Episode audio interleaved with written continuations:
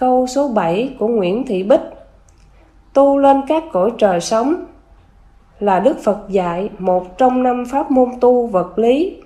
Tại sao Thiền Tông lại nói là tu làm phước để đi đâu đó là do cô hồn suối?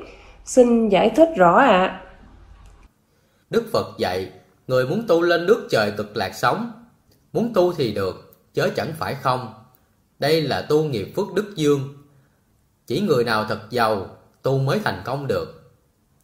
Người này phải có năm hay bảy căn nhà, làm phước thiện hoài, gần chết hiến cho các đạo thánh, thì người này sẽ được nghiệp phước đức dương vô lượng. Sau khi chết, được ban thần thực thi nhân quả, cho bản sanh lên cõi trời ngay. Còn mình không có tiền mà muốn lên trời, thì bị mấy vị âm mời tu, chớ không phải suối tu.